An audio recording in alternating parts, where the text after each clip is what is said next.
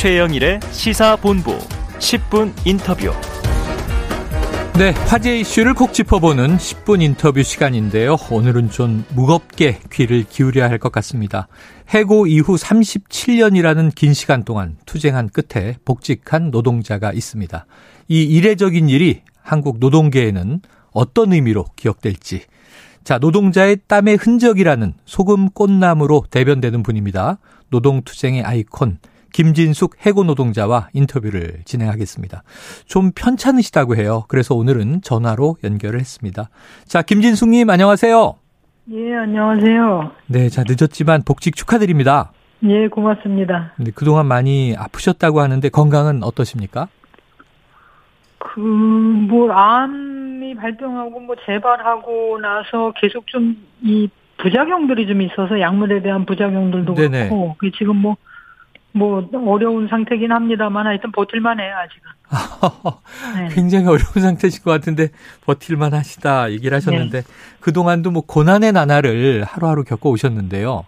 자, 이 시초로 한번 돌아가 보면 37년 전에 조선소의 용접공으로 일을 시작하셨고 이 노조 활동을 했다는 이유로 이 대공분실에서 고문을 당하셨다고 하는데 그때 상황 어땠습니까?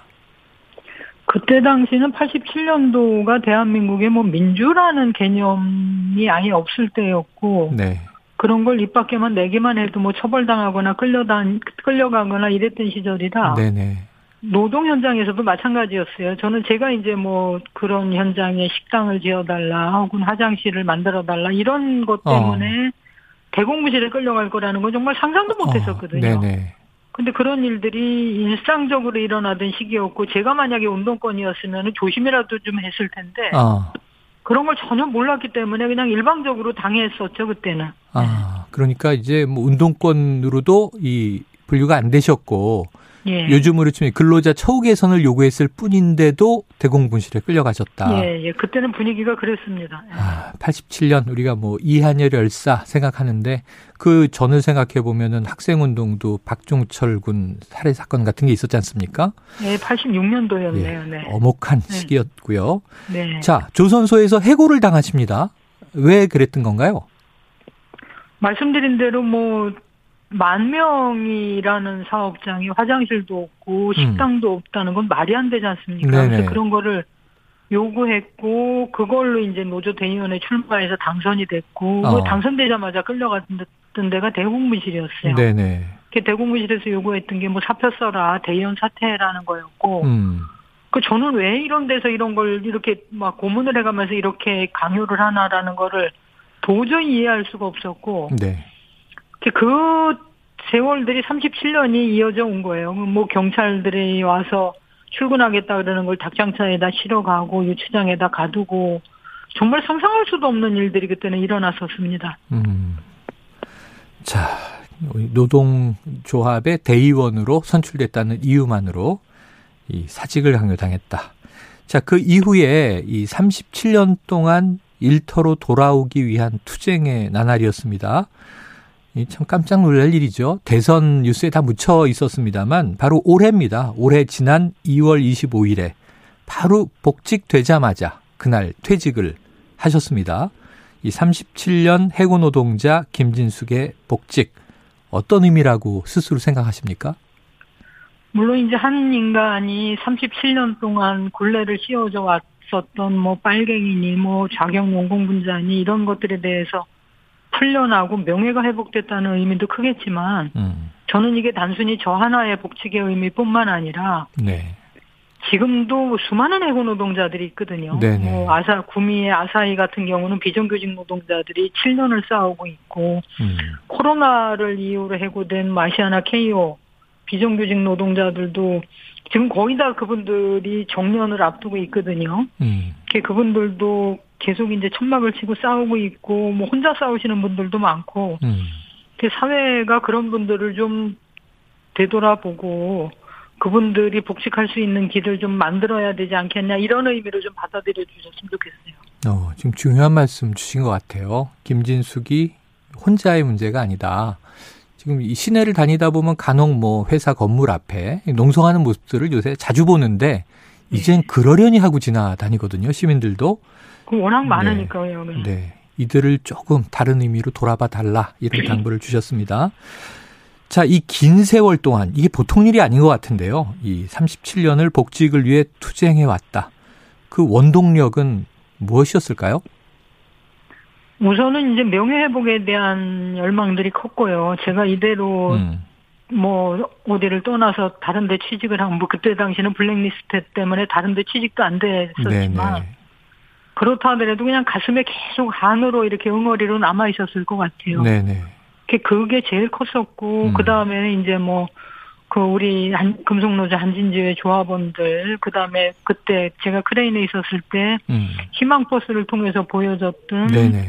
그런 시민들의 지지와 연대들 그리고 이번에도 제가 재작년에도 그 청와대까지 도보 행진을 했지 않습니까? 네네. 그때도 또 수많은 시민과 노동자들이 함께 해주셨었는데 그런 것들이 저를 버텨왔던 제일 큰 힘이고 운동력이었죠. 아, 첫 번째는 명예회복의 의지, 그 다음에는 연대의 힘이었다. 아유, 지금 말씀하시니까 뭐 역대 최장 타워 크레인 고공농성 309일로 기억합니다만 2011년 네. 10년도 넘은 일인데 그때도 이제 김진숙 노동자의 이름이 굉장히 각인이 됐었는데 그 이후에도 또 쉽지가 않았습니다. 이 37년 만에 복직 이후에요. 제가 굉장히 흥미롭게 본 게 막 살겠다 이런 글을 네. 올리셨는데 막 사시려면 건강하셔야 되잖아요. 그렇죠. 근데 뭐 대선에서 또 윤석열 후보가 당선되고 나니까 이분이 또 워낙 또 노동계에 대해서 또 아. 공격적이시지 않습니까? 네. 그래서 행복이 며칠 갔습니다. 며칠 지나고 나니까 다시 이제 네네. 긴장이 되네요. 네네. 네. 아, 또 새로운 이제 정부 새 대통령의 노동 정책이 어, 좀 걱정이 되신다 이런 말씀이시네요. 네. 그럼 막 사실기는 어려운 겁니까? 뭐 당분간은 좀 지켜봐야 될 것 같습니다. 네, 또 전국을 지켜보신다. 야, 이 37년이 말이죠. 한 사람의 생애 37년. 이게 일제 강점기보다도 더 긴 시간입니다. 그렇더라고요. 예. 네. 이 세월 동안 한 노동자가 다시 회사로 돌아가기 위해서 어떤 노력들을 해왔는지 좀 짚어보죠. 자, 2003년 조합원의 투쟁 이후에 한진중공업 노동자 20명이 복직됐습니다. 그런데 당시에 이제 지도위원 이렇게 불리셨으니까 김진숙 지도위원만 제외가 됐었는데 이때는 왜 그랬던 거예요? 그 서측에서는 그때 당시 2003년도에 이제 한진에서 두 명의 노동자가 죽었지 않습니까? 네네. 그리고 나서 이제 뭐 그동안의 수건 사업들이 묵혀져 왔었던 문제들이 일과에 다 해결이 됐었어요. 음. 그때 언론 보도에 의하면은 뭐 회사가 완전히 백기 투항을 했다는 식으로 네네. 그렇게 보도되기도 하고 하여튼 노동조합에서 상당한 성과들을 이뤘었죠. 두 사람의 목숨값으로. 음. 근데 회사는 완패하기는 싫었던 것 같아요. 아. 그러니까 뭔가 구실이 필요했고 뭔가 희생양이 필요했었던. 네네. 그게 저 제가 아니었나 이제 지금 와서는 그렇게 생각을 하죠. 그때 당시는 저도 이해를 잘 못했습니다. 네네. 경총에서 반대한다는 이유였는데 아. 그게 도대체 이유가 되나 싶었고 어. 그랬었죠.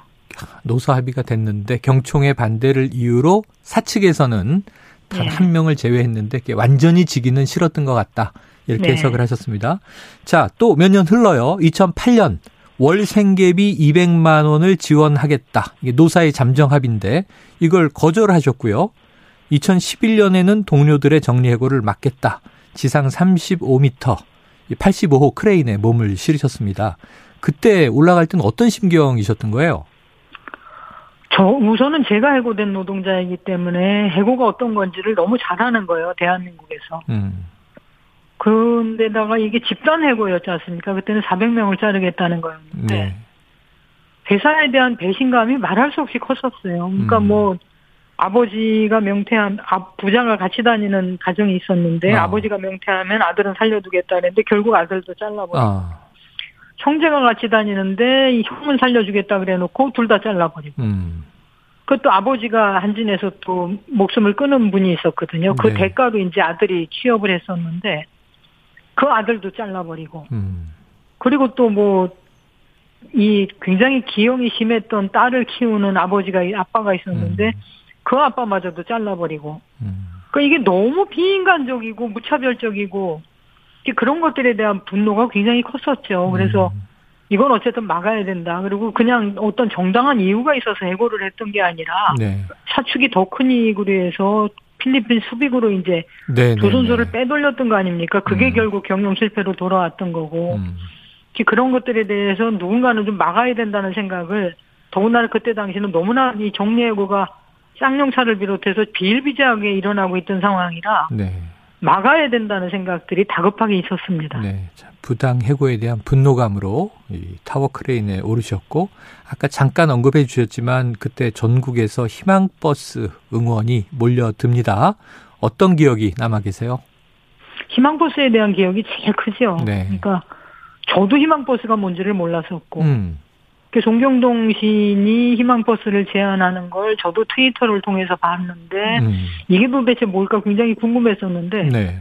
정말 이 조직되지 않은 가정주부들이라든지 일반 시민들이라든지 음. 회사 다니시는 분들이 월차 내고 혹은 주말에 이렇게 오시는 거를 보고 굉장히 저도 놀랬었어요. 음. 그 그때 당시는 이제 이명박 정권에서 워낙 이제 노동자들이 어려운 지경에 처해 있었던 이런 것들이 이제 사회적으로 그렇게 분노를 연대 의식들을 좀 모아내지 않았나 하는 생각들이 들죠. 네.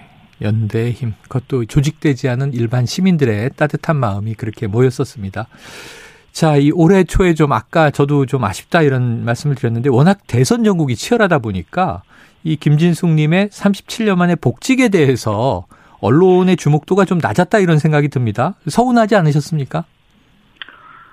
근데 제 복직보다도 지금 이제 해고돼서 싸우는 노동자들의 얘기들, 그 다음에 이제 어려움에 처한 노동, 비정규직 노동자들의 얘기들이 음. 어느 언론에서도 보도가 안 됩니다. 아, 그 저는 저의 복직에 대해서 언론이 소홀했던 게 서운한 게 아니라 음. 어떻게 이렇게 노동 문제에 대해서 언론들이 일제히 이렇게 네. 네. 외면할 수 있는지 대선 때도 그랬지 않습니까? 그런 네. 어떤 후보들 부인들의 문제들은 아주 지연발단적인 것까지 다 네. 보도를 하면서도 음. 노동자들의 생사가 걸린 문제들에 대해서는 외면으로 일관해 왔던 것들에 대해서 난 좀 이제 좀 달라져야 되지 않겠나는 생각을 많이 하는데 아우 달라지겠습니까? 네. 자, 이게 개인의 문제가 아니라 계속 이 대한민국 노동 현실에 대한 문제를 지적해 주고 계세요. 언론도 조금 각성해야 하겠다 하는 저 반성의 생각이 지금 저도 들고 있는데 자, 이게 인터뷰 시간이 좀 아쉽습니다. 김진숙 님, 네. 끝으로요. 지금도 복직을 위해서 투쟁하는 2022년의 김진숙들이 많이 있습니다. 있다고 말씀해 주셨죠. 이 해고 노동자들에게 좀 어떤 말씀, 어떤 메시지 전하고 싶으세요? 제가 그래도 뭐 10년 안에만 복직했으면은 희망의 메시지를 전할 수 있을 텐데 음. 워낙 긴 세월이다 보니까 뭐 네. 여러분들도 끝까지 싸우면 복직할 수 있다 이런 말씀은 차마 제가 못 드리겠습니다. 네. 근데 어쨌든지 간에 어떤 상황이든지 어떤 투쟁이든지 끝은 있으니까 지치지 마시고 음. 건강 돌보시면서 잘 버티시기를 바랍니다. 야, 그건 또 우리 모두가 김진숙님께 전하고 싶은 말씀인데 네. 대신 또 이렇게 모두를 위해서 전해주시네요. 지금 뭐 응원의 문자 메시지가 굉장히 많이 들어왔어요. 네. 청취자 3253님은 처절한 세월을 이기고 복직에 이은 정년퇴직까지의 가시밭길 인생의 경의를 표합니다. 건강하셨으면 좋겠습니다. 고맙습니다. 3280님 야만의 시대를 건너 37년 감히 짐작도 못하겠네요. 또 4222님은요. 김진숙님 그동안 너무 고생하셨어요. 앞으로는 건강하고 행복하셨으면 합니다. 그 외에 정말 많은 분들이 응원과 감사를 보내고 계십니다. 네, 함께 또 힘을 내주시죠. 예, 고맙습니다. 다들 예. 네, 건강 바라면서 오늘 인터뷰 마치겠습니다. 고맙습니다. 네, 고맙습니다. 예, 지금까지 37년 만에 다시 복직한 김진숙 해고 노동자였습니다.